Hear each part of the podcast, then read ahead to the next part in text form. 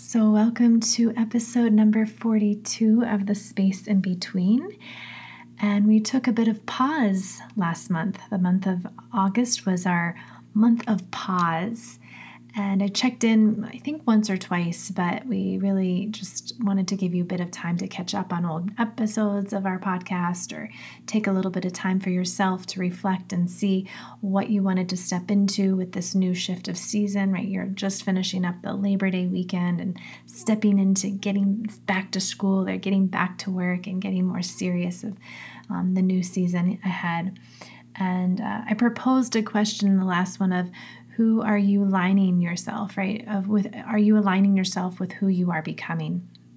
And I'm actually going to be launching a six-week course, which I'm so excited about at the end of this month, um, which is just that, who are you becoming? Giving you lots of new tools through my movement practice, Movement one oh nine, some journaling, uh, Zoom calls once a week for six weeks, a little mentoring to keep you going and help you set your intention and give you some new tools for your self-care toolbox.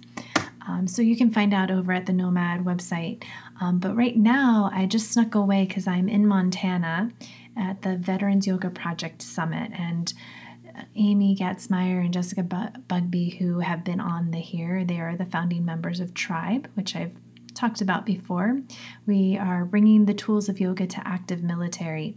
So we're here this week in Montana at the Veterans Yoga Project Summit to share our curriculum with these fine people. And I'll actually have some episodes coming up, some interviews with some of these fine people in the next month or so. Um, But yeah, so Ashley will be on in just a moment with uh, sharing her journey of breathwork. And I was so fortunate to be at her breathwork training in August, earlier, earlier August. And she's a really beautiful, beautiful soul. And I can't wait to share her with you, um, sharing her journey of breathwork. And um, which reminds me, because now I am a breathwork facilitator, I am leading our retreat in Bali in about six months, March twenty twenty, where I'll be sharing Movement one oh nine and breathwork and yoga, and we'll be diving deep into the rituals of, of the Balinese, um, and really immersed in their culture. And that we have an early Nomad special that is ending September fifteenth. So if you sign up before September fifteenth, you'll get to save like three hundred fifty bucks. So definitely sign up for that uh, if you want to come and explore Bali and your movement practice and breathwork practice. Um, which also reminds me, Movement one oh nine, I'm back in the Hudson Valley September fourteenth at Namastasis. Uh, so if you're in the area, come on by September fourteenth. That's a Saturday at five o'clock. We'll be moving again together. And also, I'll be getting coming back to the Hudson Valley for the fall to lead a two hundred hour teacher training. So if you're interested in diving deep into the practice of yoga, or you want to share the tools of yoga with others and teach, this is the training for you. We're going to go even beyond the foundations of, of teaching yoga. So there's a little time left and a couple more spots that have your name on it. So go ahead over to the Nomad site and find out more about all of these wonderful offerings. But now let's go and sit with Ashley Lemon. All right, so today I'm here with Ashley Lemon, and we have known each other for a number of years now, um, but not completely. I met, um, I think it was two thousand fourteen when I first met you. Mm-hmm. And I came to my first breathwork experience in Nosara, Costa Rica.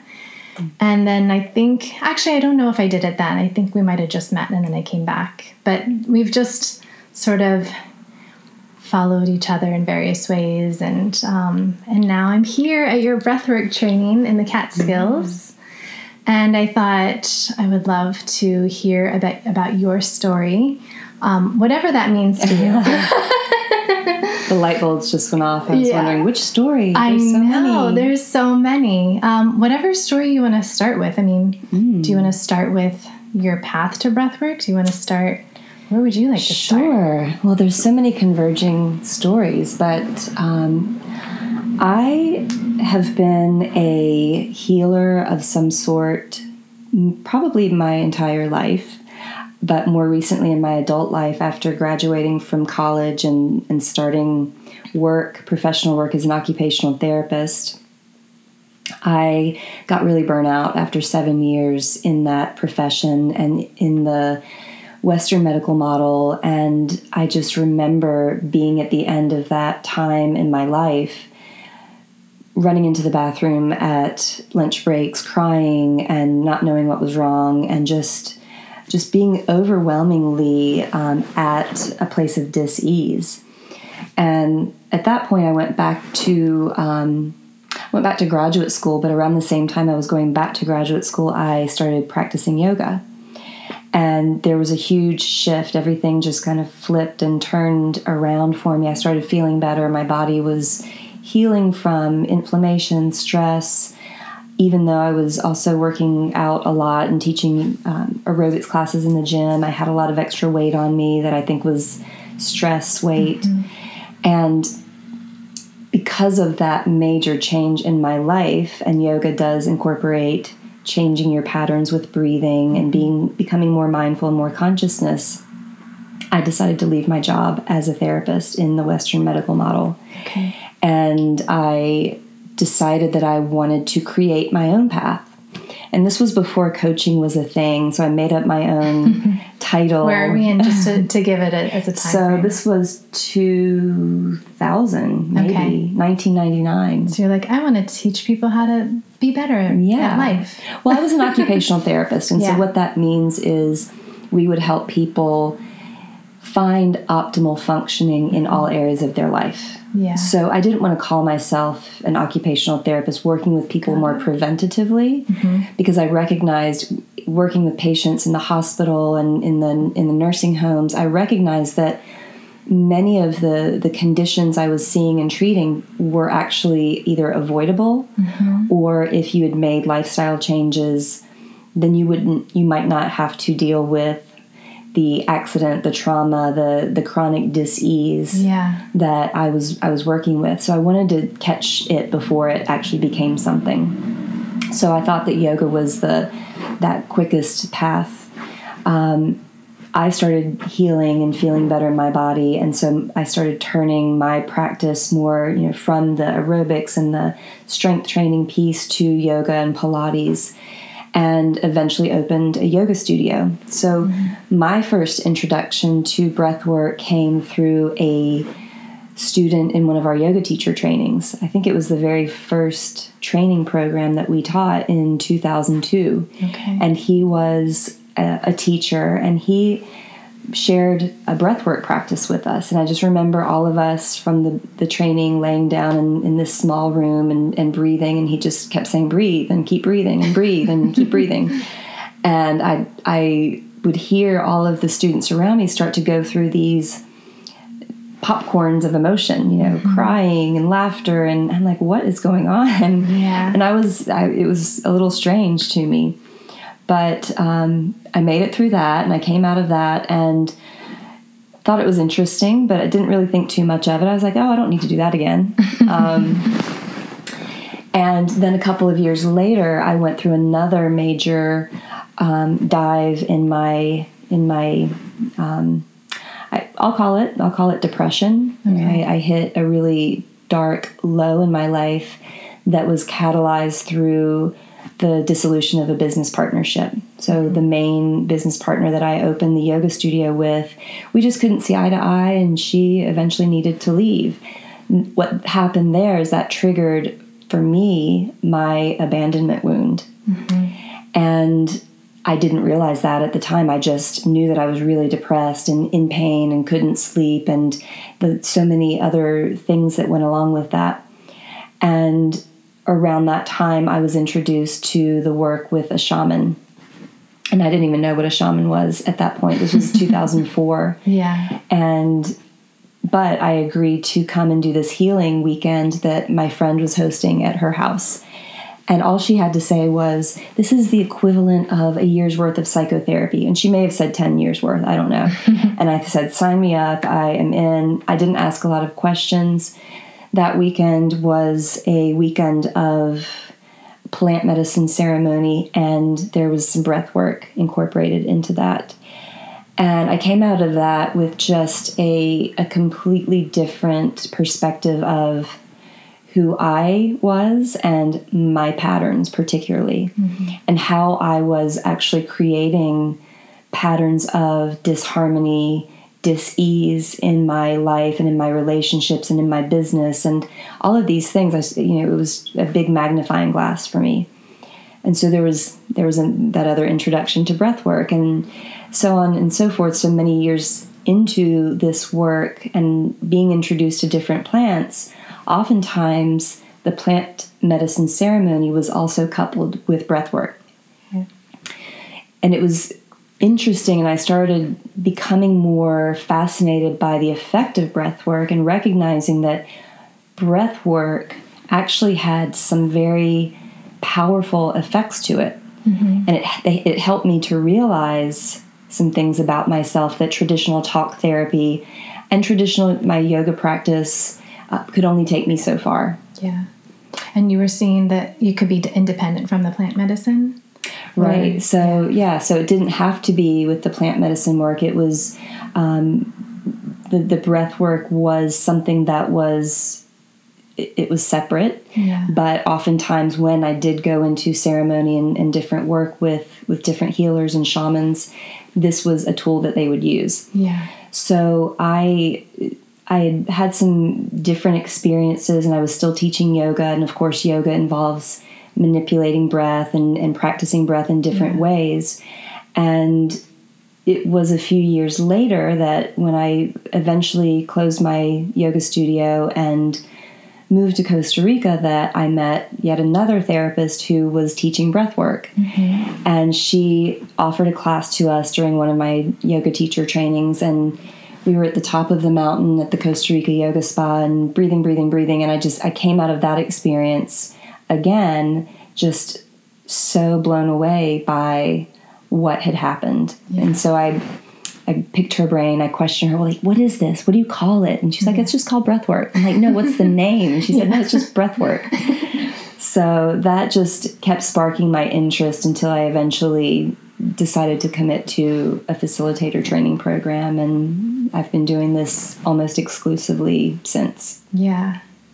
I love how it just seems to come to you. I mean, right. all those three those three scenarios, they just arrive at your doorstep. You weren't searching right. it out. Yeah. And I think you even said yesterday or one of the days that how you didn't even know what a shaman was. You Googled it. Or, yeah. or I don't know if Google was around then, but I think it, I think it was. It, it was in the computer that I had to go yeah, and look at what look a shaman, I didn't yeah. know what it meant. Yeah. Mm-hmm. So, um, and I guess for people who might not have this experience, we could talk a little bit about the difference between, you know, pranayama mm-hmm. um, and and what this is and how mm-hmm. similar and how different. Because I, what I really love about how your approach is um, is that you bring in the pranayama mm-hmm. with it. And mm-hmm. so it's another tool to get us to where we go as quote-unquote breath work. Right. So pranayama, the actual Sanskrit name, means the extension of prana, the life force. So mm-hmm. to extend, to practice, to create n- different ways of playing with this, this life force that is within us. And play might, might be a, a very light, lighthearted way. It's, it, it is a very serious practice. Mm-hmm.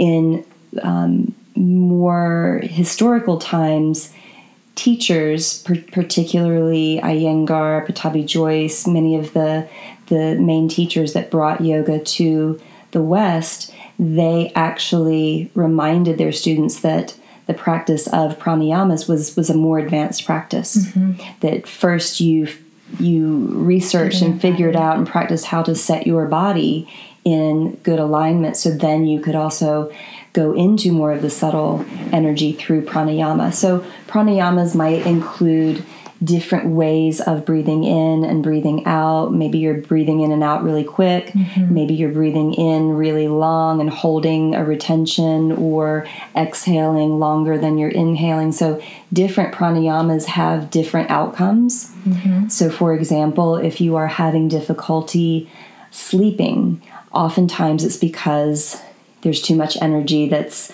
up in the brain and we're thinking too much and we can't turn it off and the mind just keeps going. So part of that is a pranic imbalance. So we have too much high, heightened energy. Yeah. In order to sleep and in order to eliminate food and digest, we need to bring the energy down. So we would use a specific pranayama technique to balance our energy to function yeah. normally. So bring it down more into that parasympathetic. Right. So the pranayamas are particular ways in which we exercise the breath and practice the breath ratio-wise, shifting inhale to exhale, and, and just depending on, on what is what is needed at any given time. Breath work is more of a modern practice, and breath work itself was developed in the, the late sixties by psychologists, and particularly psychologists or, or psychonauts who were accessing different ways of consciousness and alternate states of consciousness and reality.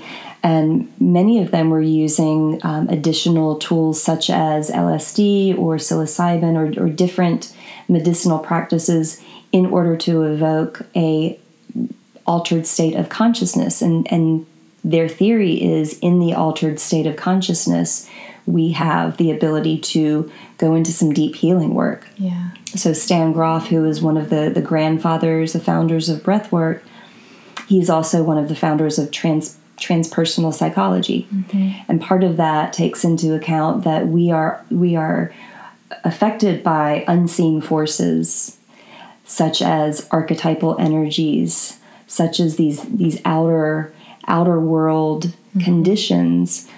And the whole premise of breath work is to connect your breath consciously in a continued fashion so that the breath in and breath out have no stopping point. Yeah. In the natural breath, we we don't have to think about it. It just happens because of a pressure differential. But when we turn our attention to watching the breath, it shifts our, our state of awareness. In breath work, you are in some way moving the breath, most likely a little bit more fluidly and consistently and rapidly without pause. And what that does is it creates an altered state of consciousness in, in many people. It shifts our physiology. It shifts our um, nervous system responses. It shifts many things. And it's particularly what I find is when we come into a parasympathetic state, we do have more access to our, our higher wisdom. Yeah. So in breath work, you most likely, but not always, are lying down on the floor so that you can relax your body completely. But the movement and all of the work is breath in to breath out, breath in to breath out. And it's work. Mm-hmm. So it's it different is. than pranayama. Pranayama, you can do five, ten minutes, you can do two minutes, yeah. you can do one minute, and it can shift your state of being. Yeah. Breath work is actually a therapeutic experience where, you know, it's a it's a prolonged period of time, and oftentimes, especially when you're sitting with a facilitator who is helping you integrate the experience, many things come up: emotions, memories, um, experiences, physical sensations in your body, mm-hmm. so that you can repattern your mental field. You can repattern your response of um, you know, sometimes we're we're responding unconsciously, and we, yeah. we wonder why we're repeating the same mm-hmm. patterns in our lives. Yeah. So that's what breath work is. It's it's a therapeutic practice to unwind patterns that no longer serve us and to regroove yeah. new possibilities so that we can live optimally in our highest level of function. And I think everybody should do it. I do too. I do too. I, this is this is actually my... Um, This is my purpose in my life. This is my, yeah. my dharma. Yeah. So I want to, I want to, I want to create a possibility for everyone to have the possibility of yeah. experiencing this work. I'm really curious to hear about, if you don't mind sharing some of your experiences. Like you said, those mm-hmm. first couple of times were so profound, and you were hearing the popcorns of emotions mm-hmm. and what was happening with you and what... Uh-huh. What was turning that light on for you to say, there's something more here, yeah. there's something else going on here? Well, actually, the first quite a few experiences that I had, I was a skeptic, yeah. which is typical for me. So my first experiences were actually like more of frustration, like mm. like I didn't understand what was going on, and I was kind of frustrated with yeah. with the experience and with myself. Like I wanted to know, like what's going? Why are they? Why are these people? Because you weren't fully in because it. Because you were holding on still. Because I was in control. Yeah, yeah. I, I I in my previous existence had a lot of layers of holding on and wanting to be in control and having my guard up and having armor that I didn't really give myself full full enough permission to go into some of those yeah. places of deep surrender, vulnerability. It wasn't until I, well, I, I did, I did actually have some of those experiences when I finally was just so exhausted of like trying to figure things out. So One one of my earlier experiences that I can remember, I I remember breathing and going back in time into a um, into a memory and, and seeing a person in my life that I was in that I'm still working on a lot of forgiveness with, mm. and I just I saw this person's face flash through my head and the the place where this person lived and just all of these experiences that felt like present time reality in my body. There's a lot of constriction. I was angry. You know, at first this inner rage was coming up and there was just a lot of lot of anger mm. through it. And I just kept breathing because that's what the teacher was saying. Just keep breathing, keep breathing. It's going to change. And all of a sudden this anger started to turn into gratitude mm. because I recognized in that moment, staying with my breath, staying with the discomfort of it, that actually where I was in that time in my life, I was I was full of gratitude. I was mm. grateful to have the opportunity to be a seeker, to transform my life, to heal myself. And if we don't have the road bumps in our life to show us the challenges yeah. and show us how strong we are, show us how resilient we can be, then we would never know the the bliss on the yeah. other side. We wouldn't even know we were coasting. Right. So that was one of my first experiences where I thought there's something to this. And I think that was maybe two thousand five. Okay. So it wasn't until two thousand eleven, two thousand ten or two, like five years later that yeah. I was introduced to that that next evolution, you know, because I kind of put these experiences off to the side. I did other things. I was doing other healings yeah. and other transformational work. And in two thousand ten, eleven, around that time, I was reintroduced to this work. And I had just left North Carolina and was in the process of moving to Costa Rica, which was also just put in my lap. It wasn't a plan of mine. Mm-hmm. So that came with its own set of challenges, even though it sounds so beautiful. Um, you know, I lived in North Carolina all my life, and okay. it was hard for me to let go. Yeah. And it was scary. It was scary I'm to me. I'm curious move. to know that story, if you don't mind yeah. to go off the... Yeah, well, it all has it all has connections. It's um, in two thousand eight when the bottom came out of the economy, and I had been working so hard for many years. I finally realized, like, I can't, I did not want to keep working this hard. Like the economy hit yeah. a, a low. We lost about thirty-three percent exactly okay. yeah. of revenue from one year to the next. Mm. And essentially that was my salary. Yeah. So the last year I was in business, uh, I was really struggling to keep my house, keep my car, keep keep my life together. And I was just, I literally waved the white flag. I went to Costa Rica. I had been traveling there for ten years. Okay. Every time I had so some it was money. Really random in that It respect. was not random. Well, it, no, it was actually, it was random. I went to Costa Rica just, I called it my sabbatical. It was December of two thousand nine. Yeah.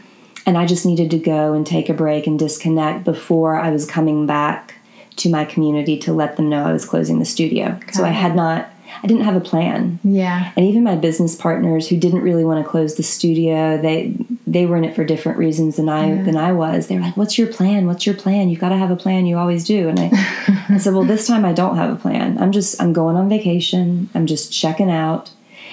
And Nosara has a very interesting vibe to it. Mm-hmm, you know, it's yeah. not just a place where you go on a, a random typical vacation. You know, yeah. there, it's there's it's very synchronistic.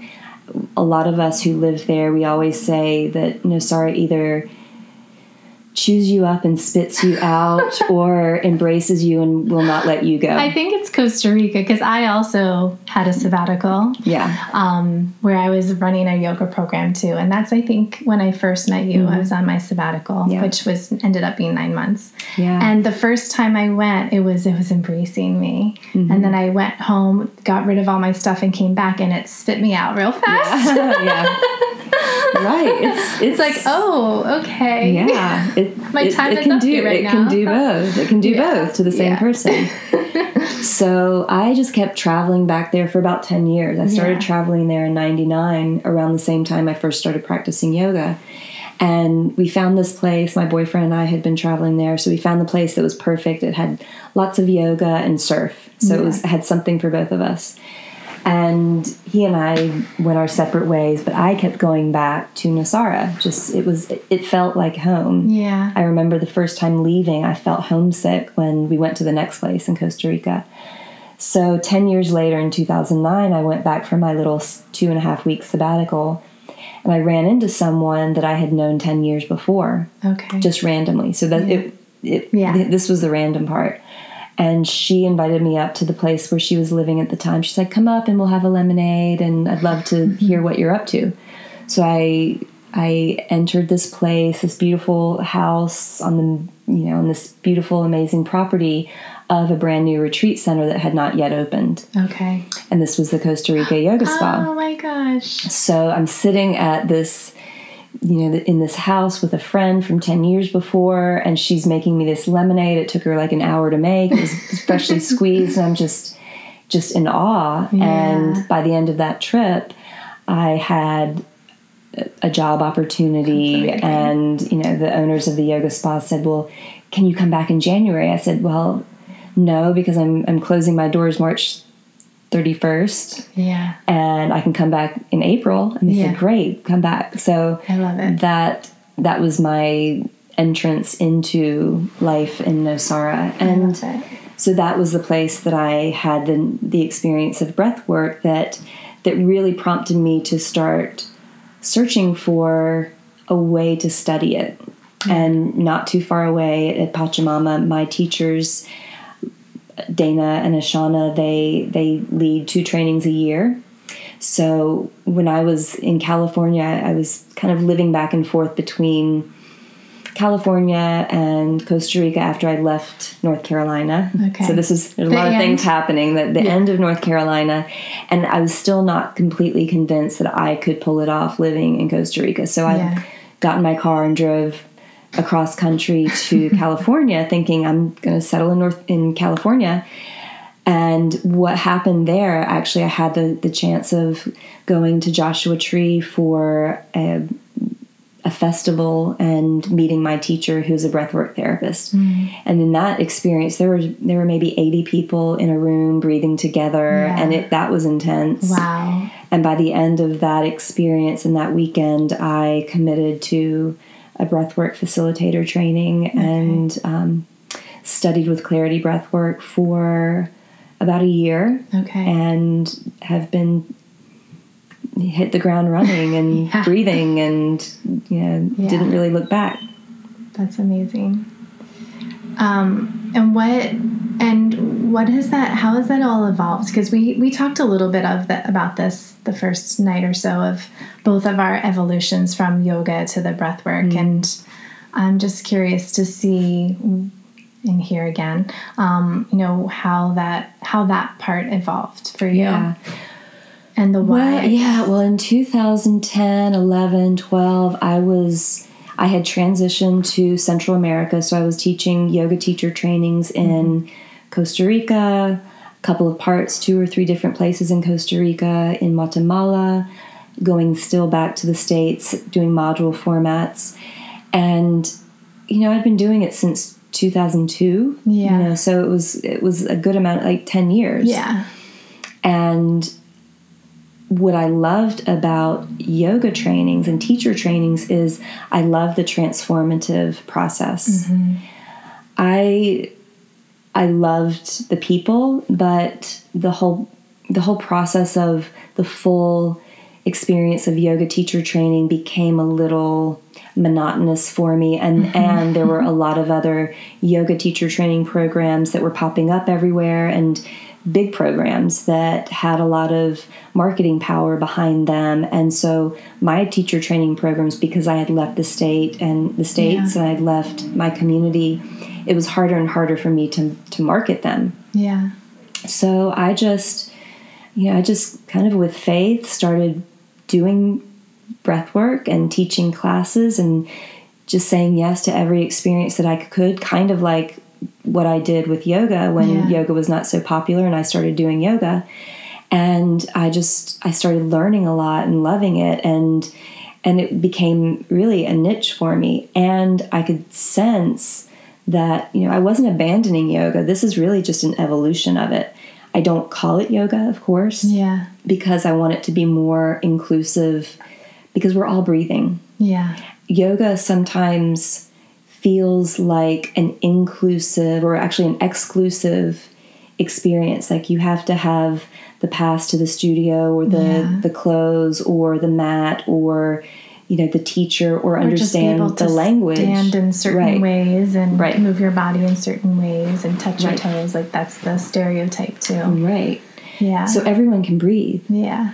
And I, because of my background as a therapist, this felt like a very natural um, evolution for me to be able to remind people to breathe, help them rebalance their nervous system, do some dialogue coaching with them.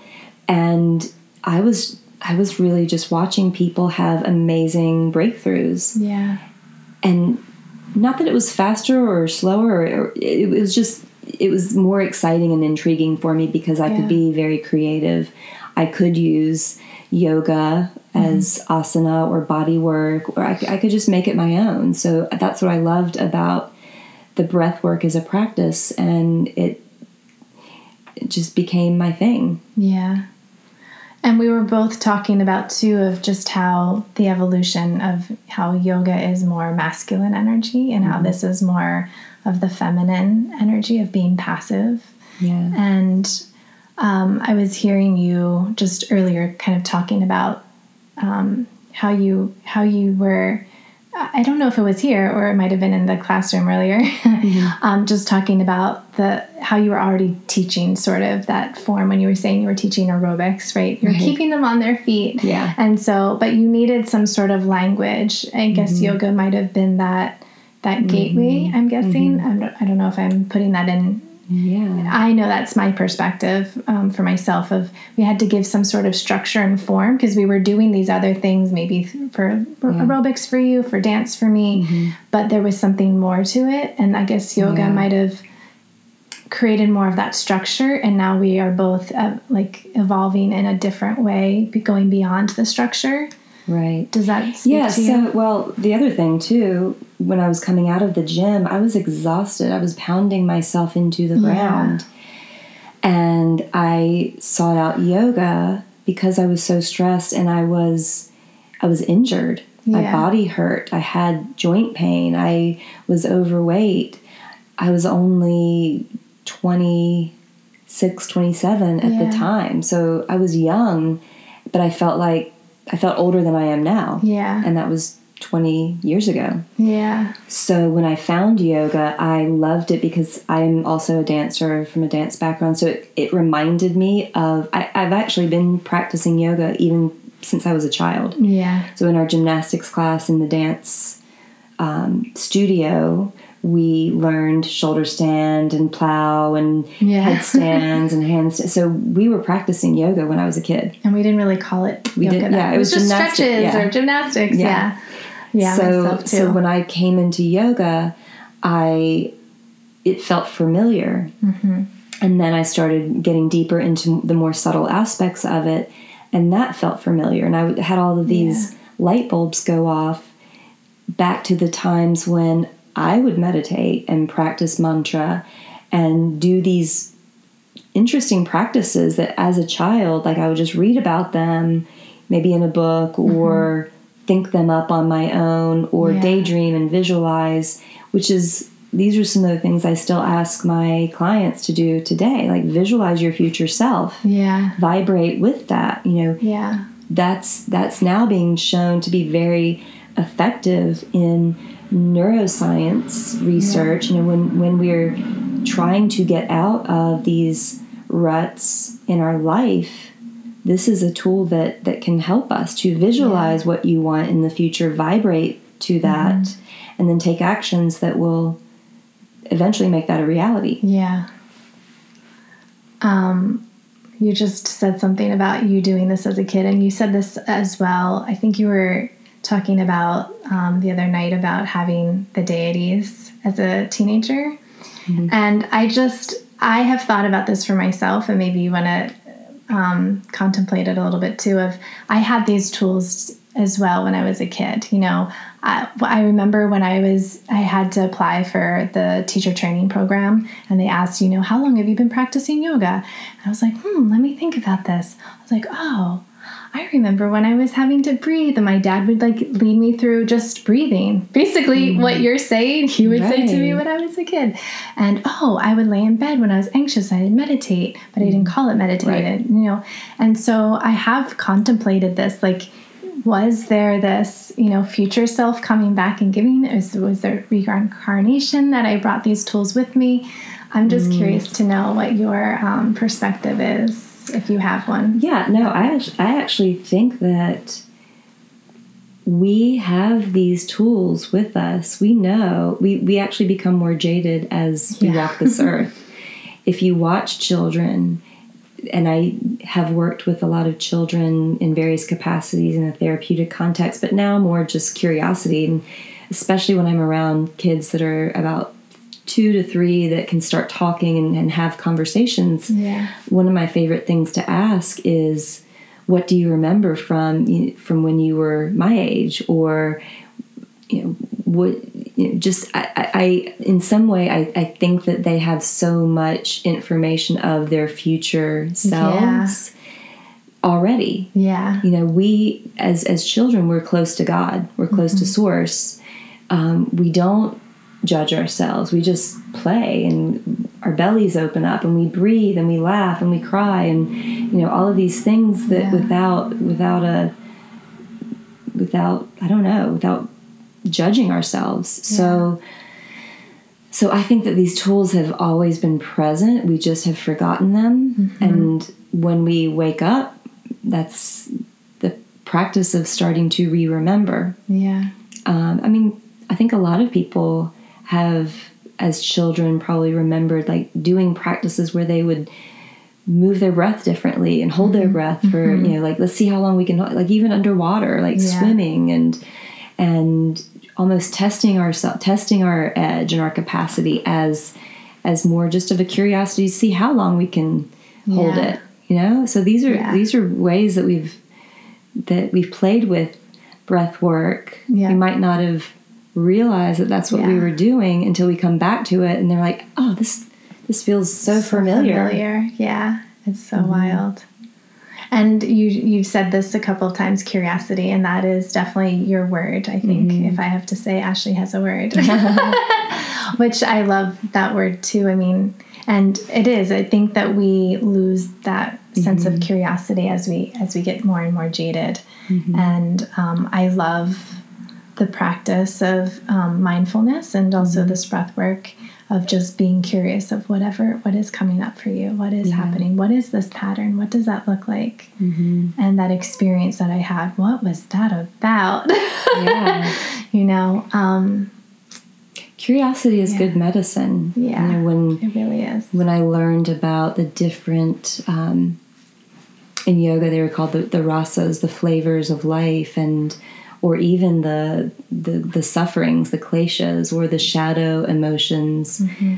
Um, one of the the consistent tools that we can use to shift them is curiosity. Mm-hmm. What would happen if I do the opposite? Mm-hmm. What would it look like if I gave myself permission to feel this emotion? Yeah. You know, oftentimes, I know where I came from in, in my childhood, there was a cultural conditioning and a family conditioning of suck it up, don't show your emotion, it's not cool to cry in front of people. Yeah. You know, all of these things about emotional regulation. We we had to learn how to be good people, not show our emotions in public.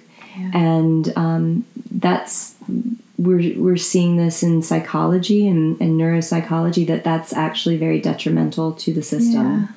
Yeah, it is. Do you mind speaking a little bit more about the patterns, you know, of maybe the, that being one of them, of mm-hmm. just that, what that evolution has looked like for you with this practice of breathwork?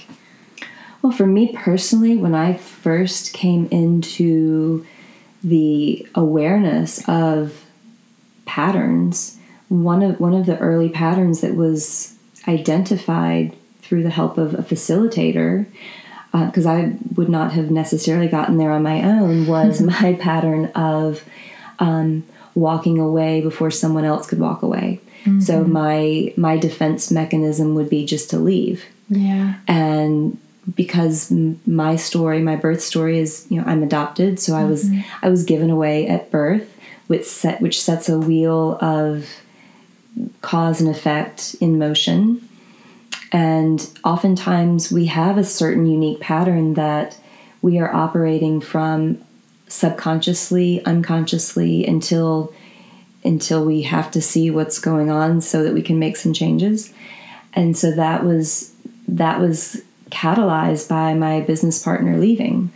Yeah. And I I realized, like, my my shutdown, that depression and everything that went along with it was actually a huge gift to to see that, because I would not have seen it if I didn't have that much discomfort to work through, that yeah. much pain.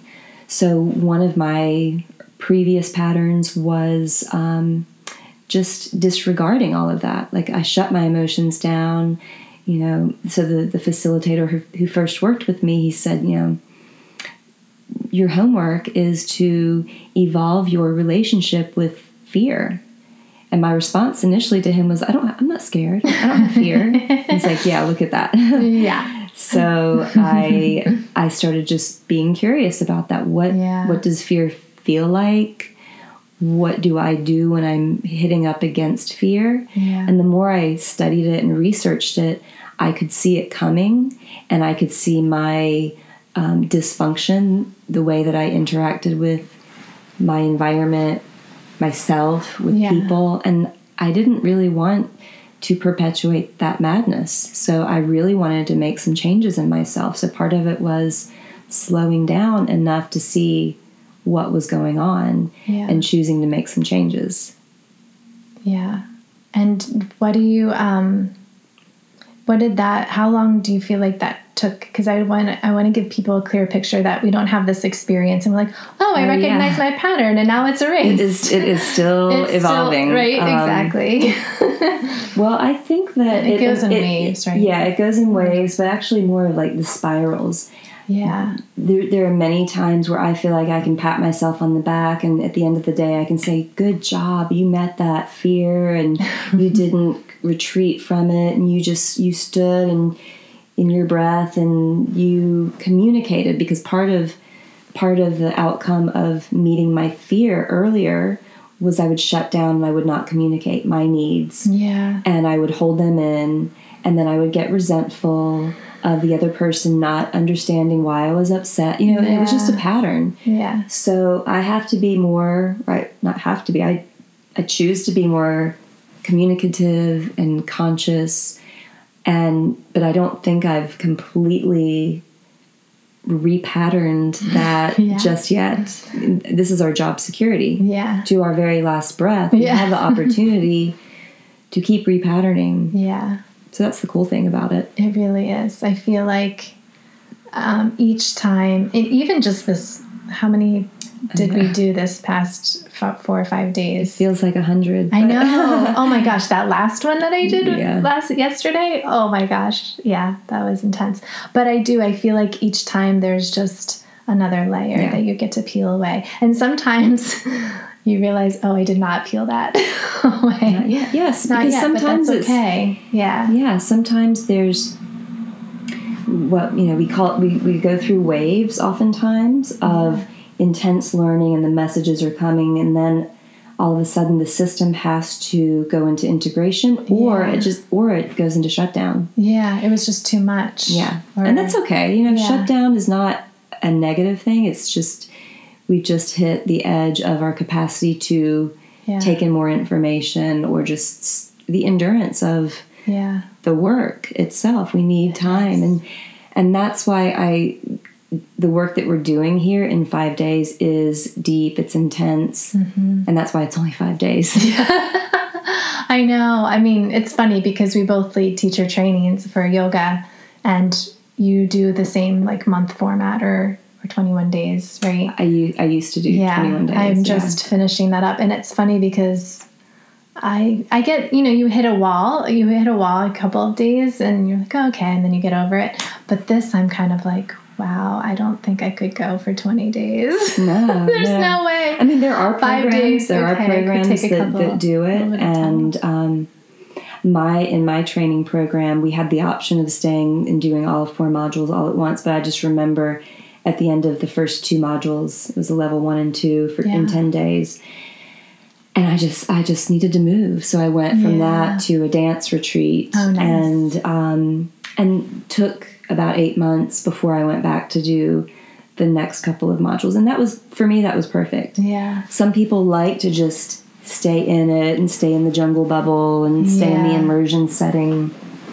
Um, this is just a different approach. And I am, I'm creating a program that I, that would work f- for someone like me yeah. who wants to use this professionally, who is very, Um, self-motivated and dedicated to looking at their stuff and, and doing their work in the interim between mm-hmm. the, this and the next piece. And and also, you know, I encourage my students to find different teachers. Yeah. You know, but but truly the teacher is you. Yeah. So that's that's just the each biggest other's reflections. Yeah. Constantly reflecting it back and mm-hmm. forth and reminding ourselves. Yeah, I have really enjoyed this training because I think that it has a really beautiful balance of that, you know, diving into your own personal journey, mm-hmm. but then also giving you these tools if you do want to take it professionally. Mm-hmm. I think there is a really beautiful balance of the two. And then also movement. I was really excited the first night when you were like turned on music and danced. Mm-hmm. I was like, yeah. I know, we need to do more of that. I we'll know. It, yeah. Well, we might, can I, yes. I might just pepper that into yeah, that. Definitely, I do that definitely. I'm excited. Um, yeah. And I know you have so many stories. What is there like something bubbling inside of you? um, laughter laughter yes. Well, you know, I, I've been, and I think that not just me, but I know a lot of people I've spoken with have been through some intense times in the past six months, yeah, you know, from the beginning of the yeah. year. um, I've I've taken on a project in Costa Rica where I actually moved to a, a physical space that is a magical place in and of itself. And um, just the physical location of it, it's right beside the ocean. Mm-hmm. You know, when you go to sleep at night, you hear the waves crashing. I think it might be the house that's the closest to the high tide line in all of okay. Costa Rica. Oh, wow. Yeah. And sounds beautiful, right? It is. It yeah. is beautiful. And that was prompted actually through meditation. I, I yeah. was actually in, I, I shared this with you, I was in New York in a snowstorm, mm-hmm. dog sitting for one of my best friends, and I'm in front of the fire and just meditating and trying to, trying to just ask for more information, like, show me the next place, where should I go, what should I do, because I was in the process of moving out of New York. I'd come back to the States and lived in New York part-time, half-time, splitting time in, in Costa Rica. Yeah. I've been trying to get out of Costa Rica for a while, but it keeps, it keeps pulling pull, me back. It's pulling me back in. And um, gratefully so. I, I love it there. And I also want the opposite. You know, I, yeah. I need the contrast. So I'm sitting beside the fire and breathing and meditating. And all of a sudden I see the image of this house that I'm now in and that I've taken responsibility for, um, living there part-time between that place and, and my other place in Playa Pilata. And it's a it's a place that I've known for about ten years, and my one of my good friends, her father built it, and it's pretty much an open air rancho. Mm. It, you know, it it's very rustic and charming and raw, and the elements are just right there in your face. And yeah. my friends call me Swiss Family Robinson. uh, so I'm learning a lot. And one night I was sitting, um, it was Semana Santa, so it was like Easter time yeah. in Costa Rica, which is a big celebration time for the locals there. And I'm sitting inside of the house, and it was full moon, and the waves were coming up and crashing on the, at the edge of the ocean. And I was by myself with my dogs in this house. And I just... Luckily, I, I know these things. I know to keep breathing. I know things are going to change, but I just felt everything. I felt the intensity of the moon and the tide and being by myself and taking this responsibility on, and the beauty of it and the challenge of it. And so I literally just, I I, I labeled this. I wrote about it and, and shared it with people because I yeah. felt like it was important to recognize that sometimes we hit these deep, deep grooves. Yeah. So I, I essentially labeled it as my breakdown, breakthrough. Yeah. And breakdowns are not necessarily bad things no. because they help us break through to the other side of the thing that gets in our way. Mm-hmm. Just like the first facilitator who said, develop your relationship with fear. Yeah. And in that moment when I was by myself, full moon, high tide, Semana Santa, at the edge of the ocean with the dogs, just breathing and feeling it all, I hit that next evolution of mm. the fear yeah. and the aloneness. And I just let myself be there and breathe through it. Mm-hmm. And it was scary, but at the same time, I had so many more tools than I did twenty years ago. Oh. And I feel like that was a, a huge moment. It was a catalyst for me to realize, like, okay, now it's really time for me to step out of hibernation, step out of my comfort zone.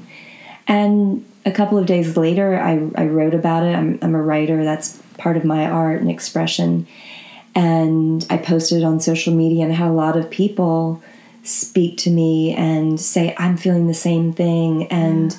And that's really why I want to share in this way, because I want people to know that we're in this together. We're not alone. Yeah.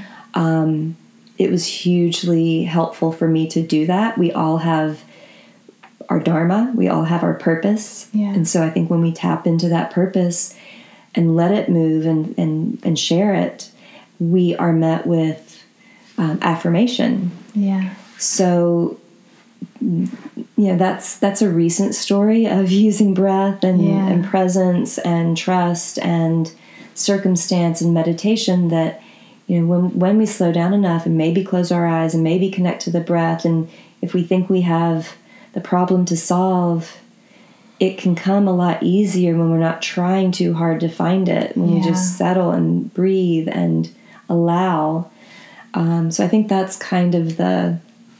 I would say that's the the synopsis of this time. Yeah. To just allow, and we can't stop the waves. We can just learn to ride them. Yeah. Thank you for sharing that, because I don't I don't know if I did tell you the name of this podcast, yeah. The Space in Between. Yes. And it is. It's it's really a platform for to hold space for people who are in some sort of transition mm-hmm. and, and coming up against those grooves, and, you know, learning how people like you have tools that they could possibly use too in their in their times of challenge or obstacle. Yeah. Um, And it's been just a joy being able to share mm-hmm. other people's stories, because I think that also is to to speak to your message of we're all in this together, yes. right? Your story might not look um, the same as the person listening, but they can definitely see, you know, little glimpses of themselves within it mm-hmm. and and be inspired by yeah. your journey.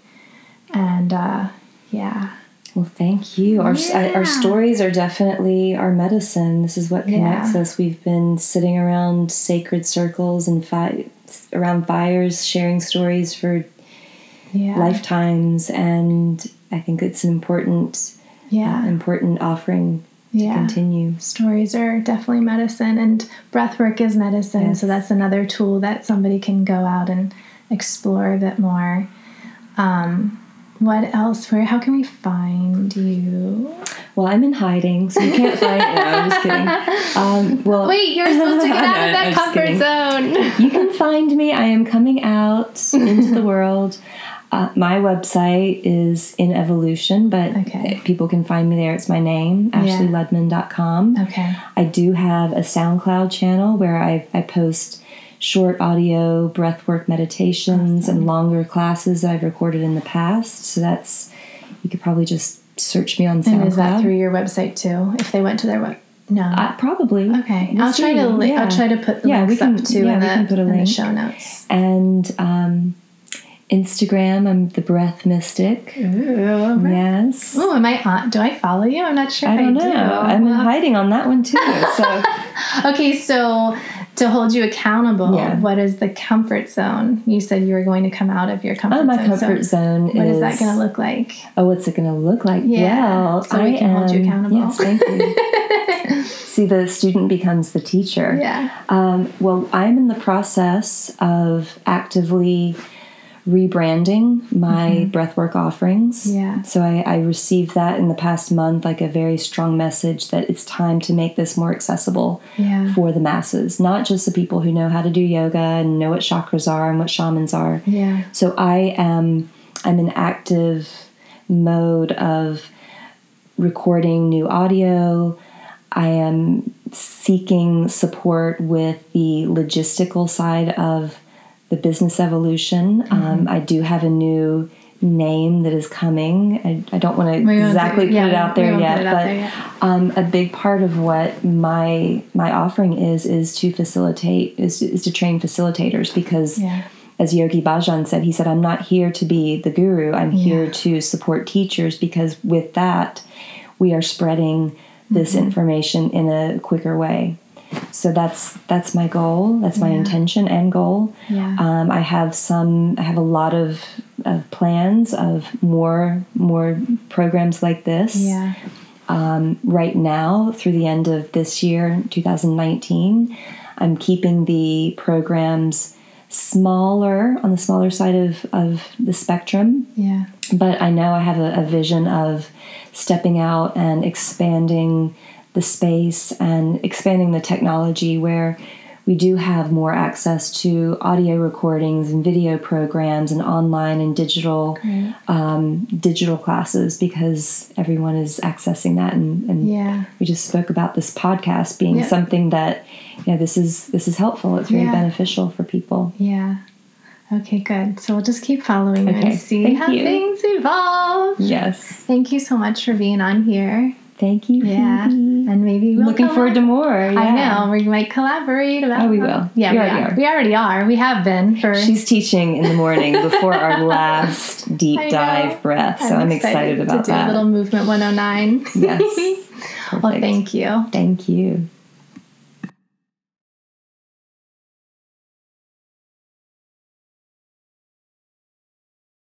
We're not a tea and crumpet kind no, of. We end crew. up. We end up. Smacking some guy's butt with a paddle. That's okay, wait. Like, we don't want to tell those oh, people. That one. No, no, no. This is a yoga-based podcast. I was saying "om" while I did it. yeah, we um, we have some stories that are in a vault. In a vault. Yeah. Better that way. They might come out here and there. Yeah.